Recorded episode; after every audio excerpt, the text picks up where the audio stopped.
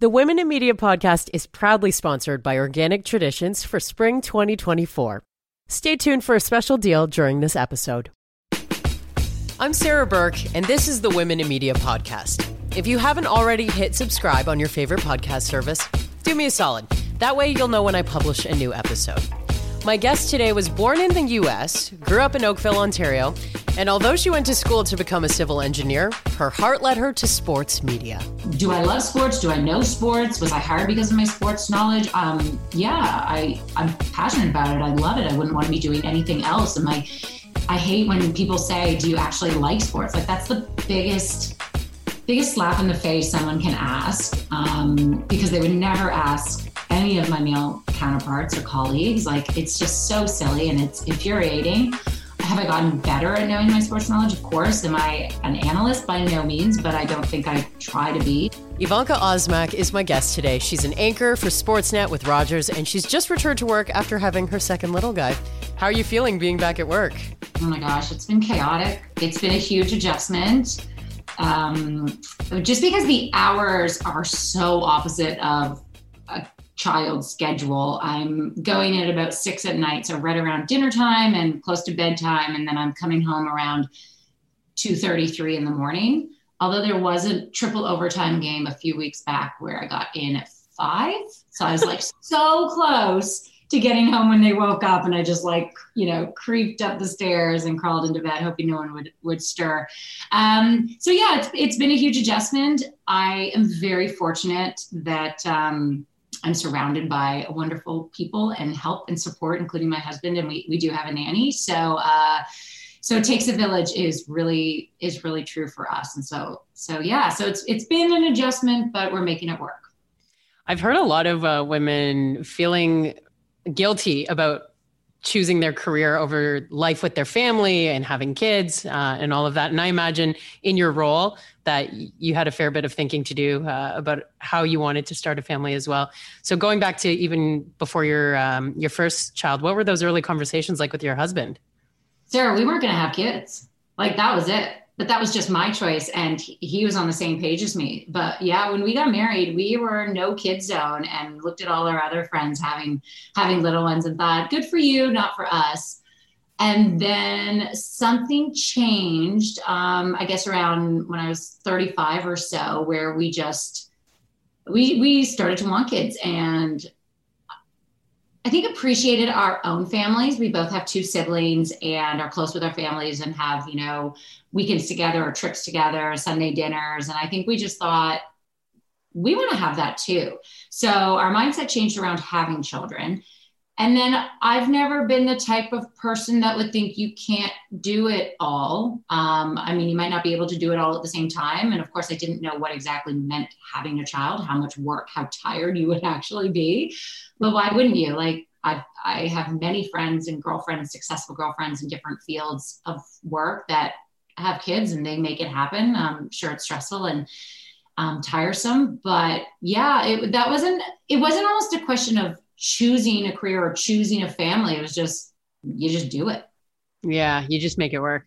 Yeah. And I mean, as I said earlier, uh, we have, we need support, especially with my hours and my husband's hours, who works a normal job, or normal hours rather, not a normal job, but hours. Um, we couldn't, yeah, we, it would be very difficult for us. I think we'd end up resenting each other if we didn't have someone to help out and be make it work. Because yeah, they're they're exhausting and they're a full time job in itself. So it's um um we needed the help and that's what we got. And of course there was guilt bringing someone into the home who's getting close to my son and both my sons now and seeing how much they love her. But that's a good thing. I'm reminded of that that is a very good thing when they love her and she cares about them. And um and so i, I i've let go of the guilt and it's just um I'm, I'm lucky that I have a great career that I love and I get to come home to my, you know, wonderful family, which sounds all like really Disney, but yeah. no, beautiful. How uh, how was your experience when you went on mat leave? Did you find it hard to turn work off? So my first mat leave, I only took six months, and um, it was over the summer, so it was great. It felt like a summer break. It was awesome. Um, sure, I got paranoid and I had anxiety about being missed behind or FOMO. What am I missing out on? Um, for sure. And so that's why I, I did cap it at six months because I was worried about taking any longer.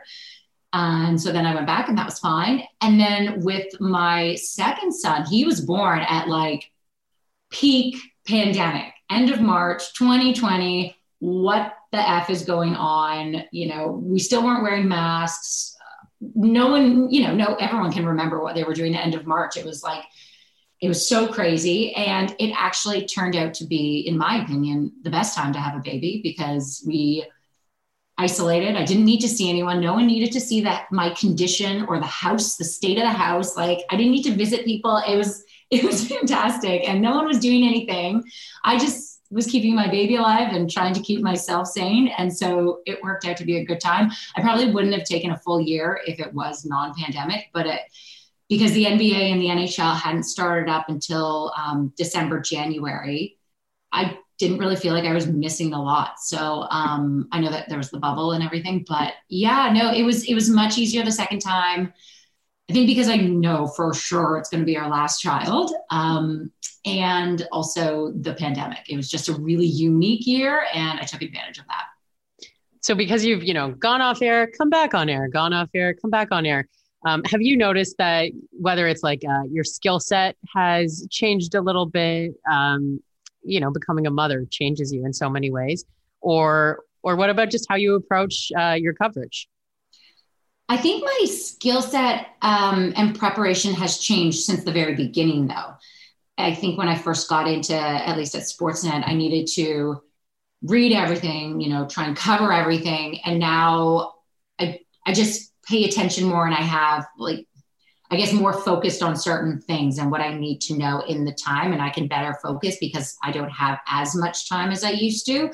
And now I am really big into podcasts. So if it means I go for a walk or I take my son to the park, you know, I can have one ear in a podcast and you can just multitask yeah. a lot easier. I don't know if that's a mom thing or just aging thing. I don't know. But um, but I find I'm always constantly listening to some or listening to the radio, you know, the fans in my ear all the time. And then I've, I've got my children. Um, so, so yeah, I think, I don't know if that's an age or, or a mom thing, but I'm just getting better at like focusing in on what I need to know at that moment. If you could help me figure out what I can focus on, I feel like I, I hear you so, so hard on that. my whole desk is like sticky notes right now. No, I, I hear you. Um, oh my um, gosh. Well, our house has been turned upside down. Obviously, every room has become everything because my husband's working in our dining room. So he's taken it over and it's not closed. You know, why did we do these open concepts? Because now it's like, ah, everyone's everywhere and it's all open. And I'm, as you can see, I'm in my youngest son's bedroom because it looks nice actually. Whatever. he's got like somehow he ended up with the biggest room and he's only a year old. So, anyway, so that's why I'm in here. And, um, yeah. And our living room is now our gym and it's like whatever. Yeah. Well i do want to talk to you about your podcast but i thought that we should kind of go back to the beginning uh, here because one of the most interesting things about your story is that you had no idea you wanted to end up in sports and broadcasting. You have a civil engineering degree? Did i read that right? Correct. Okay. Yeah, yeah. so you always always competed and, and played lots of sports growing up um, but what led you from civil engineering to broadcasting It's a weird one, right? Yeah. Not many of us in this in this category for sure. It's an exclusive club. I sports has been a huge part of my life from the get go. You know, I've got older sister and brother, and they were really good athletes. Um, we were always going to games. Like biggest memories in my head of growing up were the Jays World Series wins, and the Leafs used to be making the playoffs a lot more regularly and going deep. And um, and then the Raptors, you know, my dad was really involved in the very beginning from the Raptors or even pre pre beginning when they started playing. So sports has been a huge impact in my life. Um, but I didn't really think you could do anything with it, with it. And I certainly was not a good enough athlete to go far with it at all. Like I maybe made the intramural team at Queen's and that was just cause, you know, people were being nice. so, um, so in high school, I was good at math and science and I just figured let's let's specialize and picked engineering my parents were totally stunned because didn't have know any engineers, didn't really know what engineering was. And but I applied to Queen's, I got in and went, and um, it was it was good. It was really hard though. Like I I struggled. I um, failed a course in first first semester, which was devastating for me as a perfectionist. Like that was really hard. And you know, am I making the right decision? But I'm you have to stick with it. That's kind of, you know, what our family does. And so I graduated after four years. And when you graduate or getting ready to, you think, well, now I've got to find a job in the field. Like, what else would I do? So then I worked for an engineering firm for two years. I was in civil.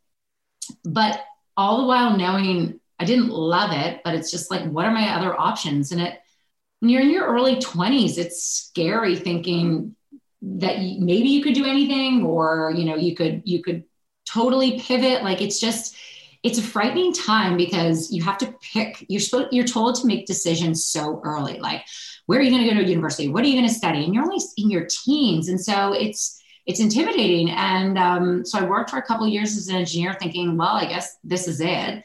And then, um, and then I had a friend who was kind of follow, well he was following his passion and he was trying to become a basketball coach and he was really he was really the one who inspired me to like think outside the box. And okay if i and he said this to me if you landed on planet you know mars or wherever you want to go and no one knew you because it was all about being judged what would you do?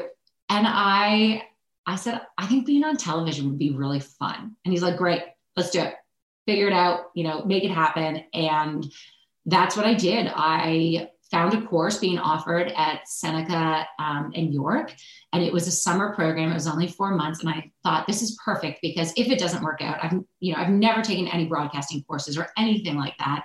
If it doesn't work out, it's only a summer. It's like just you know traveling or whatever or taking a break, and I'll go back to engineering. And first week, I was hooked. I was like, this is it. Like this is what I want to do. And when you find that, it was it's really you know the first time that that's happened to me. Um, and so i did it and my parents weren't too happy of course because they they, they help they help with university a lot of the time. I don't know my parents did and then i also made a decision and completely switched my mind. What did you switch from? I uh, i was at carleton for journalism and mm-hmm. i loved writing in high school but i was a little bit bored I don't know how else to say it. So I was getting really good grades, but I was like tearing my hair out at what we were learning. I was like, I don't really care about the French Revolution press right now. I uh, decided I wanted to like try. I, I had heard like people going and doing streeters and being outside with microphones and stuff, and you could do that down the road, you know. But I was like, I want to do that now. That sounds a lot more interesting now. So applied for um, Ryerson, didn't get into the journalism program worked for a year and ended up at uh, Western and Fanshawe. I did the joint degree diploma. Oh, nice. Yeah, yeah, yeah. I heard great things about that. Yeah, and you know what? Like I, I mean, I ended up working in music, but I wouldn't have known that until I got my hands in and was like, okay, this is exciting. Like that same moment that you had where you, you just know, you know. Yeah.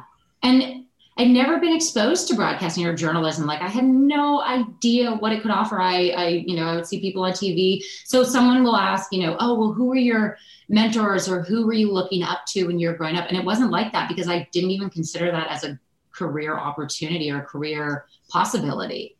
Um, but it clicked. It was great. And my parents came on board, you know, eventually. And um, then I was like, this is, this is awesome. Who cares if I'm making no money? Because that was really fun. And that's, I think, when you really know that you enjoy what yes. you're doing. When you're hardly making a cent and you're like, but the experience and this is so fun. And maybe yeah. one day it'll lead to something or who knows. Yeah, look at you now. Come on. oh yeah, just making it rain. Yeah, yeah. yeah I, I, use the line. Are you kidding? I work in radio all the time. But um, I started in radio. Tell me a little bit about that. So I know you did TV in Arizona. What yeah. the first radio gig was in Orillia? Yeah, yeah, at a Jack FM, and I was. It was one of those things where I graduated from this program at Seneca, and I was applying everywhere for radio. I wanted television, but listen, I needed a job, so I was applying to everything, and um, and a Jack FM in Orillia, a woman named Heather. She um, she was my first boss and Jack, and they they hired me, and it was just afternoon updates, Monday to Friday. um, covering city council meetings in Orillia and Oro-Medonte. Like, you know, it, it, got pretty small town at points. And um, I started that in October, November, and did that all through the winter. And I am not a winter person. So um, that was kind of tough. And I, I didn't want to commit to the city or to that job wholly. So I was coming back on weekends and like driving back and forth. And I was living in a hotel. Oh my um, God. Which is pretty awesome getting rooms or like cleaning every day, but uh, but not ideal. And I was probably spending more than I was making. Um, but yeah, I did that for a few months and I just kept applying. And I was also volunteering in the city for a television job because I did want to do TV eventually. So yeah, so it was Orillia, and then I was sending out my tape, and I mean, gosh, Sarah, this, these are the days of VHSs. So mail was expensive. Like trying, oh, you know, sending out these. I mailed a T-shirt last week, and I, am thinking about how much that cost, and I can't even imagine like you have to pay to apply for a job. Yes, yes. So, um, so kids today have it easy, um, and uh, and I I just applied all over the US because I'm a dual citizen. So I was, I knew I could get a job down there if they wanted me.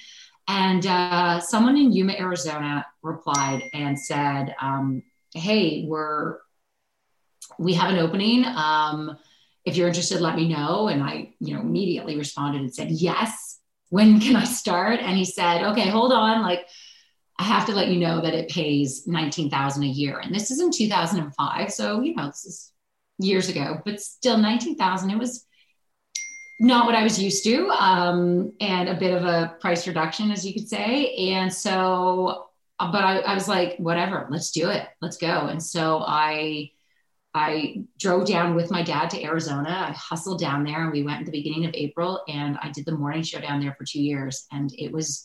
It was fantastic because it was one of those small markets where you're doing everything. Like you are learning everything. And it was, it's the best best place to learn it all because you know you have to work on your own and you have to know how everything operates and you appreciate everybody's role in making shows happen. Um, but it was uh yeah it was, it was an interesting two years down in the border.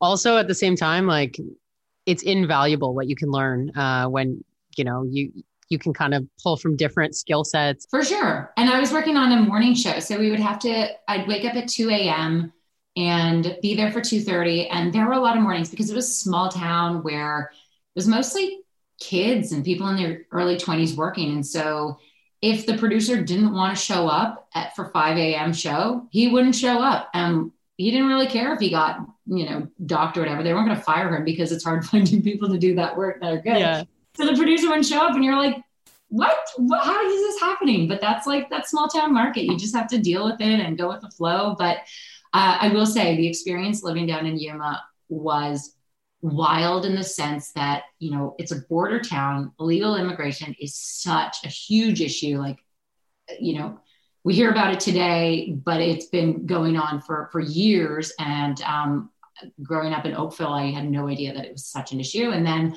um, also it's a big military town and city. Um, and again you know growing up where I did, it's that's just not as present. So it was um it was a real eye opener to uh to a different city and and um and place that I wouldn't have known about otherwise.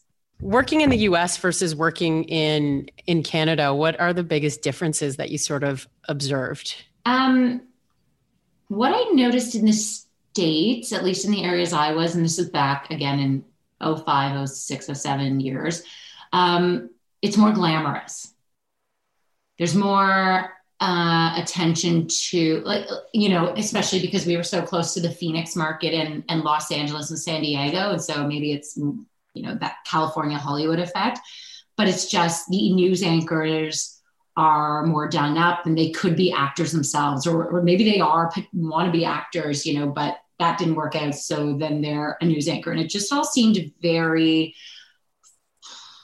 like a, like I was watching a movie sometimes when I was actually watching the news, and I feel when I come to Canada, um, it's again this is this was years ago. My first first real difference noticing was that we're just more more polite. I don't more, more polite. polite. Just like maybe that's not the right word, but more like raw or real and you know the clothes or the looks the makeup the hair it's just not as big of a deal and it's just more um more organic. It, you know, it, it makes sense because I, I, think it was maybe like a year or two ago. I was sort of researching what type of like uh, voiceover opportunities there might be, and I asked someone like, you know, what's what's the best way to look at this, or where's the best place to go to go? And like the first thing that comes up is like, oh, do you have an agent? And I was like, no. Oh yeah, no. Everybody has an agent down there. Like they wanted me. I was working in Yuma, and some an agent approached me. I'm thinking, well, how much are you going to take my nineteen thousand dollars? Like, are you kidding me? What do you like? What do you mean? um, yeah, and it's also not only um, for voice work. Funny you bring that up, but it's your voice has to like. I feel like there were so many fake voices or um, intonations like, or expressions coming from from you know the anchors where I was like, you really don't talk like that, do you? And I remember when I got to Sportsnet, I put on that voice too because I'm like, well, I should probably sound more than I am. And my friends would say to me in the beginning, why do you talk like that? You sound really funny when you're on air and you don't sound like yourself. And it clicked for me. I was like, I should probably just talk how I normally talk because that's way easier than putting on this voice. But I, I feel like there's a there's an anchor voice put on. It's like totally yeah. Ron Burgundy and you know yeah yeah yeah another lesson learned from from Arizona basically right yes yes so what what about being a woman in sports um, you know you hear all, all the women who uh, work in sports have a story or two to tell about uh, what they've had to deal with. And there are so many different angles that we could approach this from. Did you find it easy to um, to make your way into sports as a woman? I think because I was going into Sportsnet having not worked into sport in sports because I was coming from the news um, when I was doing the morning show in Arizona.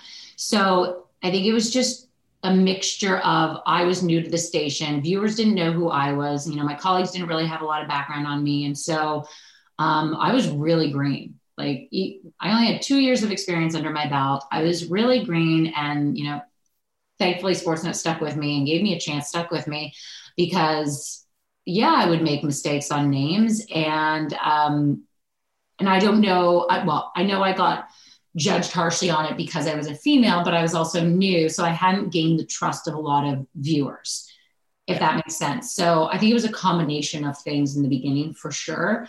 You know, I, am sure you've heard this before that if a woman says the wrong name of a player and a guy says the wrong name, yeah. you know, benefit of the doubt goes to the guy.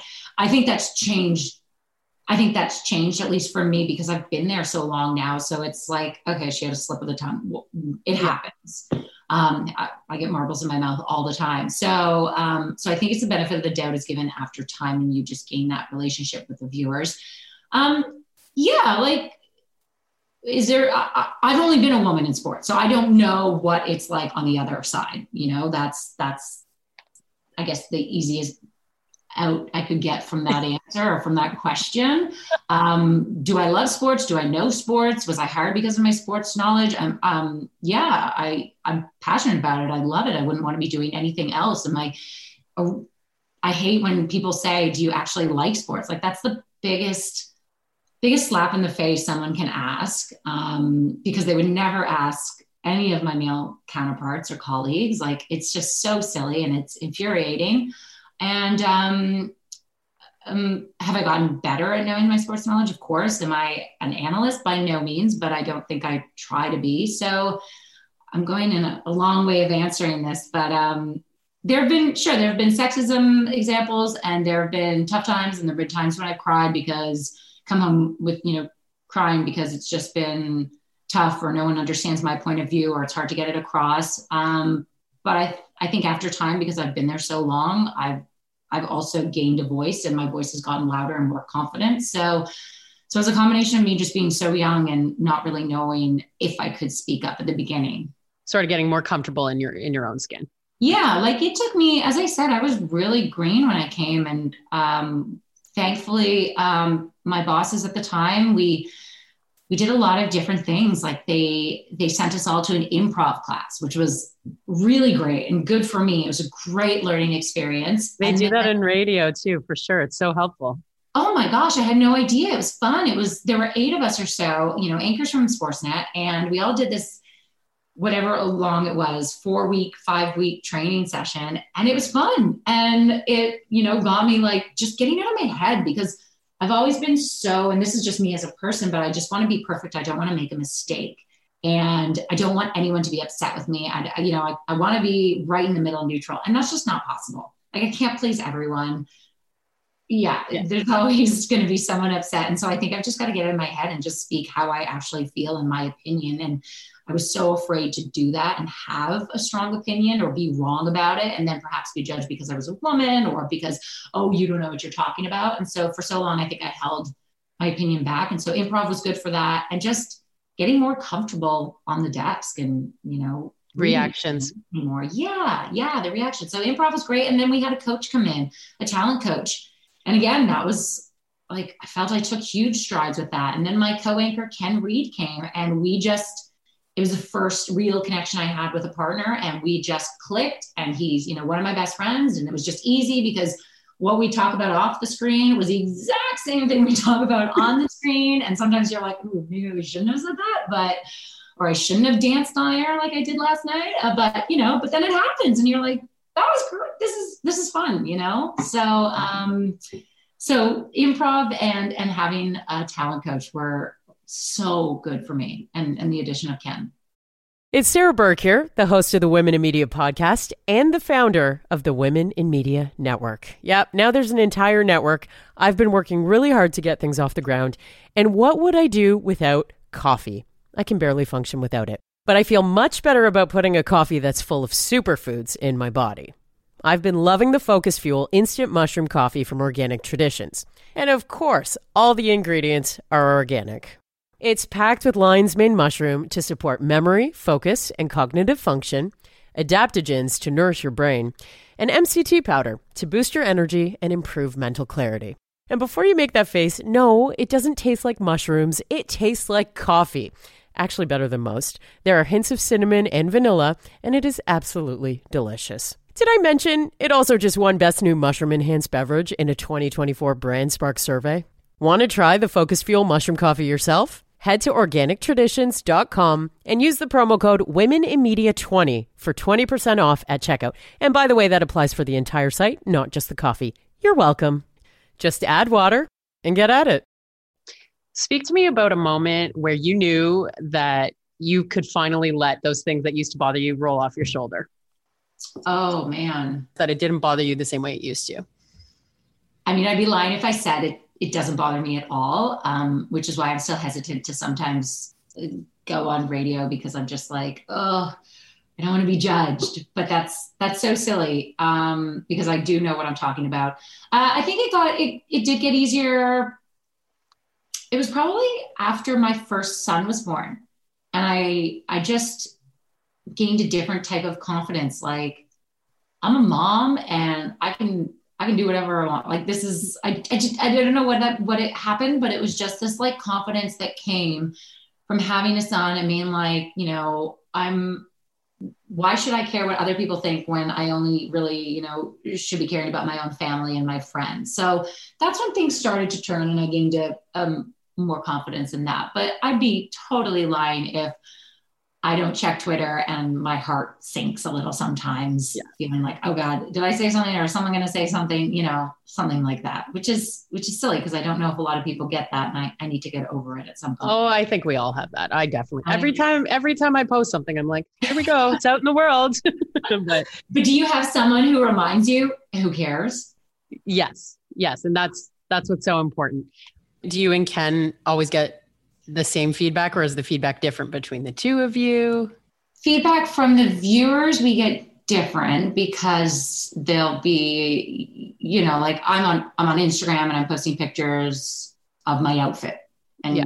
Ken's not doing that. He's posting pictures of hockey cards. So um, so we'll get we'll definitely get different feedback in that sense. And you know, I get comments that are that are grotesque and rude and um, awful and then but sometimes he'll get some too but it's just targeted different.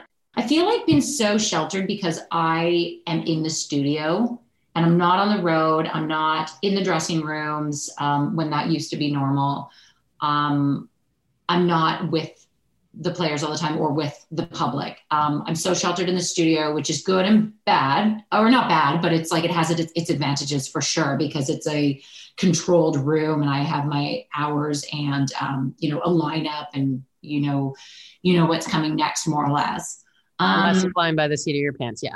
Yeah. So so I'm not I'm not down at the dome. I mean, I do I do Rogers Cup tennis once a year. That's my kind of like get away from Ken, get out of jail, which is amazing. And um uh and it's really fun living that reporter life because it's so different and it's it's really tough and you know long days and and you're sitting there and it's you know you think about it you're I'm, I'm courtside watching the best female tennis players in the world like tennis is my favorite sport and i'm watching these ladies just annihilate each other or or you know carve each other up with their serves and have wicked wicked um, um, rallies. And but it's still like tiring watching all this all day long and then talking to them. So um, so that for me that's always been getting out of my comfort zone when i have to do something different other than just sitting at the desk yeah yeah same same here we have a lot of like controlled produced programs and then every once in a while there's something live and yeah which keeps yeah. you on your game I, I, used to be live all the time, so I, I often like miss it. So when I came to SiriusXM, I was giving up that piece to not be live mm-hmm. all the time, which I I definitely had some reservations about. Yeah, for sure. And I mean, it's I, I, get scared though. Like every night tonight, I'm I'm scared because we'll be coming out of the you know the hockey game, and I'm scared that we're going live. But then there's that those butterflies. But it's it's a different live. I think it's for me. It's also when I do the reporting or when I get out in the among the public, you know, and in the general public, seeing people like their reaction and seeing their eyes and how they're watching you and they can hear you like right then. Um, that's a difference for me. That's why public speaking is always a little frightening. Yeah, yeah. I hear that. So with with what you came out of Arizona with, you know, this idea of all the glam and like being all done up as like a news reporter, how much did that play into uh, you know, the the sports anchor that you've become at Sportsnet? You know, how often do you like even think about the outfit and what you're wearing and how much that matters? Uh, well, returning from mat leave after a pandemic, I definitely thought about the outfits and the makeup a lot, and getting getting to wear heels and doing my hair because it had been a while since I was out of sweats and you know comfy clothes. So, um, you know what? It's a, it's it's part of the package. Like I'm sure we all have we all have opinions of when we watch TV and what what the person is wearing or how their hair is. Um, girl or a guy. And if it's too distracting, then that's not a good thing. And um, sometimes I get compliments on my outfits, and sometimes I definitely don't. And um, but it's part it's part of the job. Even though I'm covering sports, you know, I had someone comment on my Instagram like, "Why are you posting so much fashion? That's not what you do." It's like just because I'm in sports doesn't mean I can't like fashion or enjoy wearing clothes or you know well, I enjoy wearing clothes, but enjoy wearing fashionable clothes, you know, trendy yeah. things. Like just because you're in one thing doesn't mean you can't enjoy others. So, um, so yeah, I, I, oh my gosh, I can't wait to get my hair done. It's I feel like it's a rat's nest and trying to get through it every day and survive. And I will tell you that absence does not make the heart grow fonder for heels. Even after going a year without them, they are still painful putting them on. Um, but but yeah, I enjoy getting back to all that because be, because I like it, right? And it also makes you feel good and confident when you're on air, I would imagine too. Totally. Like we went through we went through a period where, you know, the I had different makeup artists or my hair wasn't working for me and it just affects you and your presentation because if you're thinking about it's, it sounds silly, but if you're thinking about, you know, oh, I really don't feel comfortable with my hair or it's falling or I don't look good and this outfit is like I keep fidgeting with it or whatever, then that's going to be take away from your show and your performance in other other parts. So um, yeah, I always want to look my best and look good because it's it's part of the package. Yeah. So tell me about one of your proudest moments on air. Oh, uh, it would definitely be um, covering the Rogers Cup.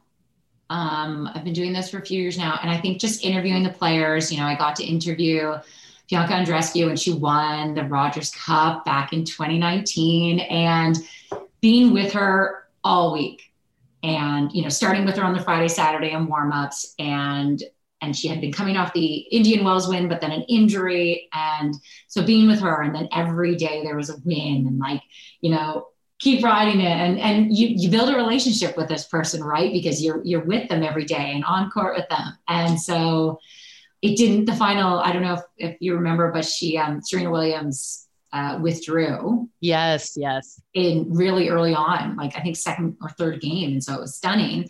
Um, but yeah, that was that was probably one of my proudest moments. Is just being up close and personal with her all week, and and getting to see how she prepared and how she moved through the week. You know, she overcame a lot of challenges through the week, and uh, and then seeing her win was really special, and the crowd growing and remarkable awesome. display of female perseverance too. Yes, yeah. I mean, that's why I love covering covering them that tournament. It's just like these women, these athletes are so phenomenal, and their physical strength, mental strength, like they're just they're wicked, and it's it's. Mm-hmm. I would love to cover more women's sports because um because it, it's fantastic, and I admire them. I did a panel with MLSE, mm-hmm. and um, I had uh, Jacie from the Gist on the panel. A lot of like the e blast that went out that week was all around the data coming out about how much people love watching women's sports. How much do you think about that stuff behind the scenes? Uh, we can do better. I think we can do better. Um, I think we all can, though. You know, um, it's kind of you know I hear I hear the counter argument is well, no one's watching, or there aren't a lot of we, the ratings aren't good for female sports, so we shouldn't air it. Well, they're not going to get good if you don't air it. So, you know, it's a chicken or egg. Like you have to start showing it. Um, I think Sportsnet's done a great job of partnering with um, the women's hockey. They just had the tournament in Calgary. Uh, that was fantastic to watch, really exciting. And um, you know, seeing the women's basketball team prepping right now for the Olympics, like, and the WNBA is it's exciting every night. Like something's happening. Um, so it's getting better, but it, it has a ways to go because I had a girlfriend say to me, and it, this is when it really, uh, you know, stuck with me. Is she said, my two young girls, you know, will watch TV, will watch Sportsnet, and they don't see anyone like them. And that's what it all is. When you don't see anyone like you to emulate or look up to you know that's a problem. And so um so i think we we need to have more female sports so that these young girls and young women are able to say like yeah i want to do that when i'm older. Like why can't i do that? Um I, I look at my niece and she's a wicked lacrosse player and you know 11 years old and I'm, I don't know who she would look up to mm-hmm. watching right? And so i'm thinking about her when when i go in there and say hey we should we should put this highlight in or let's let's get more stories. Because for so long it seemed like it was only tennis women's tennis that we were really focusing on. And even then it was like one serena williams or sharapova. But now it's like no there's so many great female athletes out there that we should be highlighting. For sure. What about a moment on air that didn't go as planned Oh gosh, every night, Sarah. Are you kidding me? Do you know you got it. and I do? Holy cow! No, you have to pick one. You have to. oh one. gosh. Um,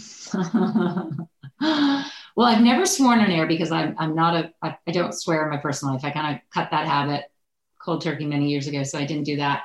Uh, what has happened recently? I mean, I was even thinking last night. I could, I just I couldn't I couldn't talk. We came out of a clip out of the um, game and I, I couldn't talk. And thankfully, I have Ken who is able to like see. If he can see me just wheels are spinning really hard like where am i going with this? He's able to you know pick up and then i'm like recover and we go.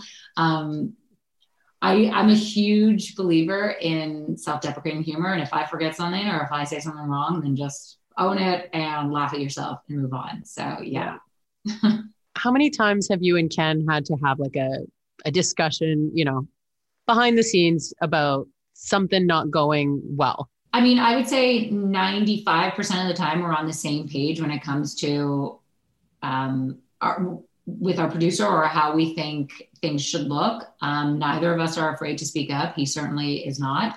So, um, so we're fortunate that we're on the same page a lot of the times. Um, we we get into tips. There was something there was something the other week, and I had just been back for two weeks from mat leave, and I'm like, seriously, we're already at each other's throat and bickering like an old married couple, which we're not, because some people think we are married. We are not at all.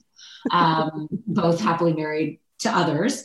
I think we, I mean, we were raised. He, he's from Nova Scotia. I'm from Oakville, so I think sometimes we just have different upbringings and different. Um, styles of how you know our lifestyle. And mm-hmm. so so i think sometimes we can butt heads like that and we are like brother and sister where we just don't see it. I don't have a specific example of what we fought about but it happens and it's at the point where our producer just puts us on mute and does not want to listen to us and we just need space. It's it's nice because we know each other enough well well enough now that i'll just leave and get away from him. Brb taking a moment. Yeah exactly yeah, yeah for sure so how, how do you um how do you deal with you know any moments where you do have to like take a minute for yourself and reset and you know something's been a little difficult to handle being on all the time literally like even you know i think back to before the pandemic mm-hmm. you know there's the Rogers Sports celebrity dinners and all these things. And you know, you guys ha- you guys are very involved and you're always on. Um, and sometimes it's hard to keep the smiling face on. Sure. Yeah, for sure. Um, I think that's why I, I, you know, I talked about my fake voice when I first started at Sportsnet. I think that's why I've tried to really just be me a lot of the time so that I don't have to put anything on that I don't want to. You know, I don't actually, not to make you feel really special, but um, I don't do a lot of podcasts because my time, you know, with the boys, with work, with, you know, doing the things I got to do to prep for work are just the time is it shrinks in my day, and I just I don't have time for a lot of extra stuff. So um, I've had to say no to things, and I didn't used to before. So now I'm a bit choosier of what I'm what I'm doing, um, where I'm going, what I'm going out to. I'm not my husband might argue with me about this or disagree, but I'm not a huge social person. So, yeah, I feel like I do have to put things on. And, you know, public speaking, I mentioned, is a big fear of mine. So, there's definitely a like, okay, you know, here we go, we're going to do this. And, and you have to act a little bit and you have to put it on. Um, but you know what? The trade off is so great. And, and it's, it's, it's fine. It's like there, I don't want to say there are worse things I could be doing, but like yeah, if, if that's if that's what I have to do is just is be a little extra and and act like um, you know I'm brave and I'm confident and smiling and strong, then then that's, that's not the worst thing ever. Yeah, yeah. But I am I am just really picky about what I do now because I don't have time for everything. Yeah, you have that luxury too at this stage in your career that you know you you want to make sure that you're doing things that help amplify what you believe in too. For sure. Yeah. Okay. So I really wanted to talk to you about your podcast and launching your podcast. Um, yeah. So before we wrap I, up. I'm a podcast junkie. Uh, you know, I've been listening for years, all sorts of genre. I, well, I love my Real Housewives, like huge super fan. So every week there's like a two hour episode, deep dive into the, anyways, I won't even get into that, but I love my podcast, like all of it. And so it was a few years ago where I just thought, why, why aren't I doing this? I mean, today everyone seems has one, but um, I thought, why aren't I doing this? I want to talk about moms because I don't want to be just a sports person. Um, I've got so many other hats that I wear, and so what's what's a good way to kind of open that up to an audience? And um, and so I reached out to Melanie Ng, who works at Breakfast Television, and I know she's a mom her son is a year older than my eldest. And so I just said, Hey, do you want to do this? And we pitched it and it didn't really go anywhere at Rogers. And then they came back to us and said, okay, let's go, let's give it a, a try. And so um, we called it Moms in the Middle because she works in the very early hours of the morning. I work very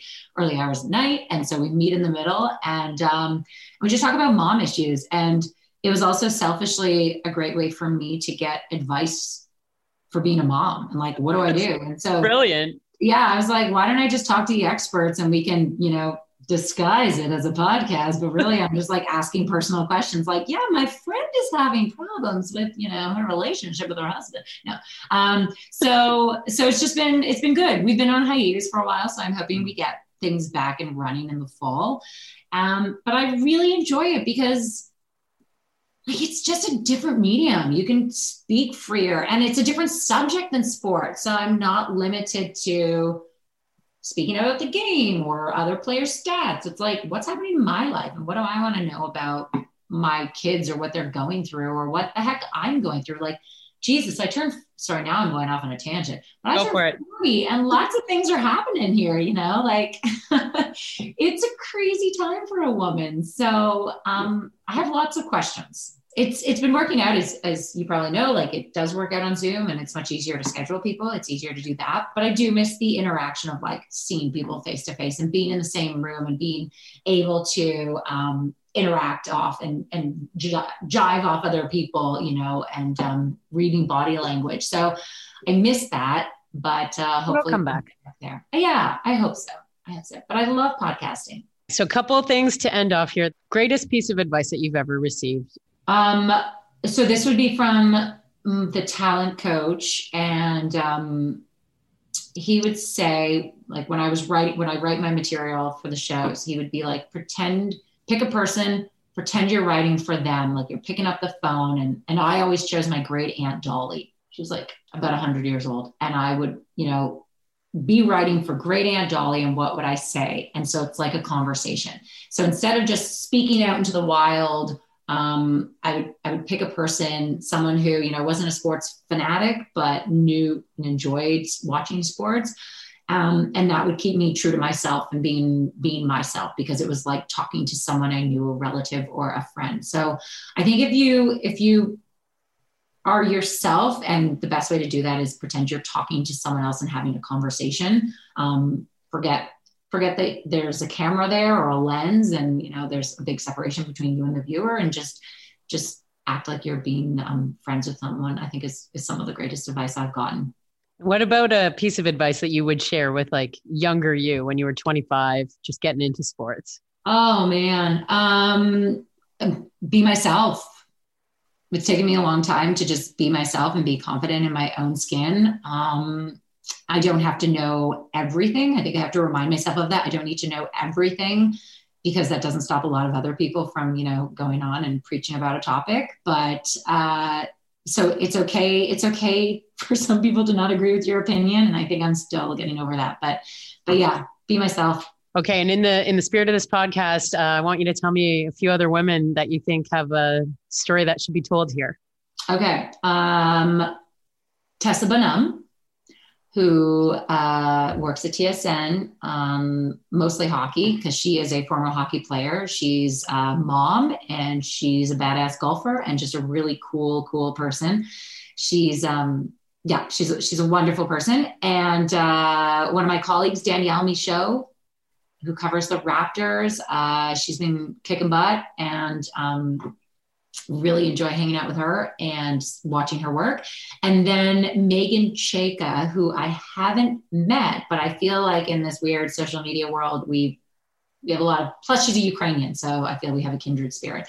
Um, but she is really shaking things up with her analytics and uh, when it comes to hockey and sports. And so I think she's like she's just someone who I'm really curious and interested about what she does, and I find it fascinating. And she's, uh, yeah, she's beautiful, smart, and and um, and and carving her own path. And it's it's really awesome to see things like that. She was just on that panel I told you about. Oh no way, the MLS. Yeah, yeah. And I, oh. I I thought that during the panel, I was like, wow, she she's a little firecracker. I want to have her on for sure. Sure. Yeah, yeah, yeah. No, like I said, I've never met her, but we've uh, we've interacted on social media, and she seems like a really cool person. And yeah, you know, um, all about uh, giving props to other ladies. Yeah. Well, thank you so much for fitting this into your crazy busy uh, schedule. I am honored that you chose to come on my podcast. this is what I wanted to do, so it's like, yeah, this sounds cool. So, and I listened to, I definitely listened to um, to the ones that you have done in the past, and I thought, okay, let's do it. You can find out more about Evanka by following the links in this episode's show notes. Make sure you check out her podcast, Moms in the Middle, which I'll link you to as well. And once again, please hit subscribe on your favorite podcast service to keep up with new episodes with fabulous women in media. If you've got a lead, by the way, someone you think would be fascinating to hear more about, you can drop me a line anytime on social media at Women in Media Pod or womeninmediapod at gmail.com. You can email me too. Thank you so much for listening.